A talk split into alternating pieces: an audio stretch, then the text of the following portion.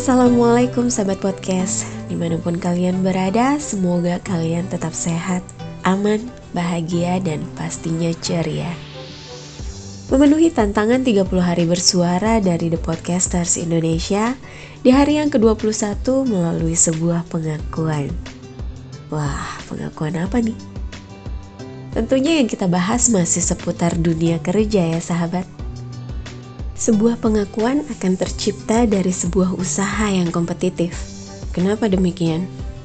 Setiap karyawan sebuah perusahaan pasti memiliki nilai yang dianggap bisa menjadi benefit bagi perusahaan. Nilai yang bisa membantu perusahaan dalam pencapaian target dan pastinya menang dari para pesaingnya. Perusahaan umumnya mengevaluasi kinerja kamu berdasarkan target kerja, tanggung jawab, serta ekspektasi lainnya yang dianggap penting dalam jabatan pekerjaan. Jenis-jenis kerja biasanya dapat diukur seperti angka penjualan, target pendapatan, dan juga ada indikator kepuasan pelanggan.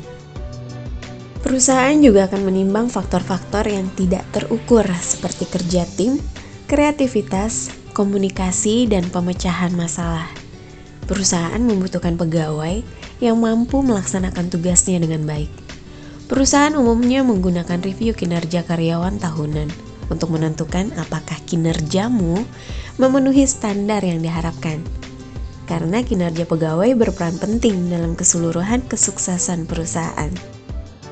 Tapi kenapa sih harus menunggu sampai review kamu tiba untuk mulai meningkatkan kinerja? Padahal kamu bisa loh memulainya saat ini juga kamu dapat mulai memperbaiki diri dengan menerapkan hal-hal penting yang akan menguntungkan, khususnya jika kamu ingin mendapatkan pengakuan untuk dipromosikan dan mendapatkan jenjang karir yang lebih baik di perusahaan. Jadi nggak perlu nunggu nanti kan? Manfaatkan waktu yang ada saat ini untuk mulai memberikan yang terbaik dan pengakuan itu akan segera datang sebagai hasilnya. Caranya gimana? Pertama, Fokus pada pekerjaan yang diberikan. Kerjakan tugas satu persatu. Sebaiknya tidak melakukan multitasking ya, karena otak hanya dapat berkonsentrasi melakukan satu hal tertentu setiap waktunya.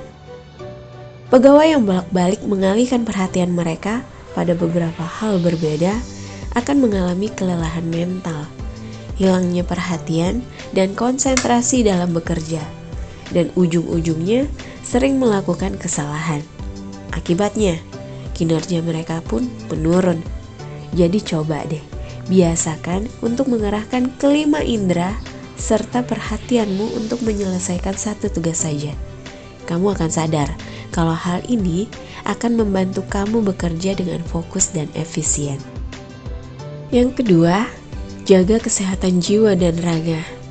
Jangan lupa untuk merawat tubuh dan pikiran kamu tidak dapat bekerja dengan optimal ketika tubuh kamu lelah. Ini akan berakibat pada penurunan kinerja kamu. Ingat bahwa kesehatan psikis tidak boleh dianggap remeh. Ketika kamu merasa lelah dan lesu, akan sangat sulit memotivasi diri untuk bekerja, mengontrol perilaku, ataupun tidak melakukan kesalahan. Kamu akan meminimalisir cuti sakit jika kesehatan fisik dan psikismu selalu terawat dengan baik. Menjaga kesehatan adalah salah satu kunci utama dalam menjaga kinerja. Akan lebih baik kalau kalian bisa menyelesaikan pekerjaan pada waktunya dan bekerja lebih efektif ketika kita sudah merawat kondisi fisik dan psikis dengan sungguh-sungguh.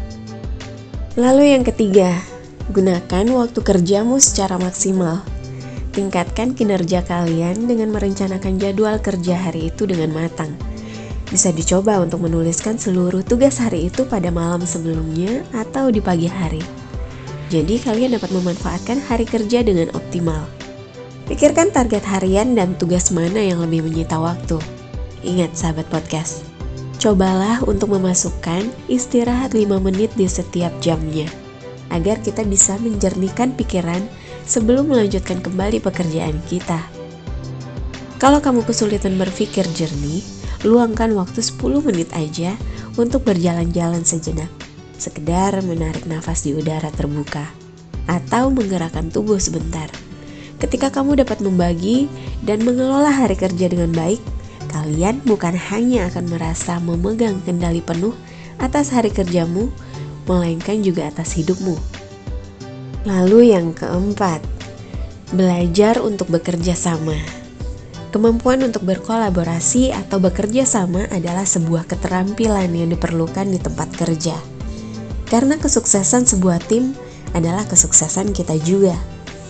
Bekerja dalam sebuah tim mendorong munculnya gagasan-gagasan baru dan eksekusi yang lebih cepat karena semua anggota bekerja bersama untuk menyelesaikan sebuah tugas. Lewat kolaborasi, kalian bisa membangun kecerdasan emosional atau yang dikenal dengan istilah IQ. Artinya, kamu akan memahami pola pikir orang lain, mendekati pekerjaan mereka, melakukan negosiasi dan operasi. IQ ini sangat penting kalau kalian ingin menjadi seorang pemimpin. Dan level IQ yang tinggi juga bisa membuat kalian dapat menyempurnakan kemampuan komunikasi. Hasilnya akan menjadi sebuah rangkuman kinerja yang merupakan hal utama yang akan dinilai oleh atasan dan anggota tim kalian. Dan pada akhirnya, kalian akan mendapat pengakuan dari perusahaan melalui sebuah pencapaian dari hasil yang telah kalian ciptakan. Mungkin dengan mendapat sebuah jabatan, kenaikan pangkat, dan lain sebagainya. Demikianlah ulasan singkat tentang pengakuan perusahaan terhadap kinerja karyawan.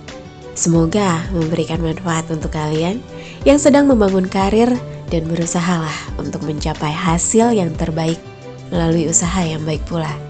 Saya undur diri dulu sahabat, kita akan berjumpa lagi di podcast yang selanjutnya.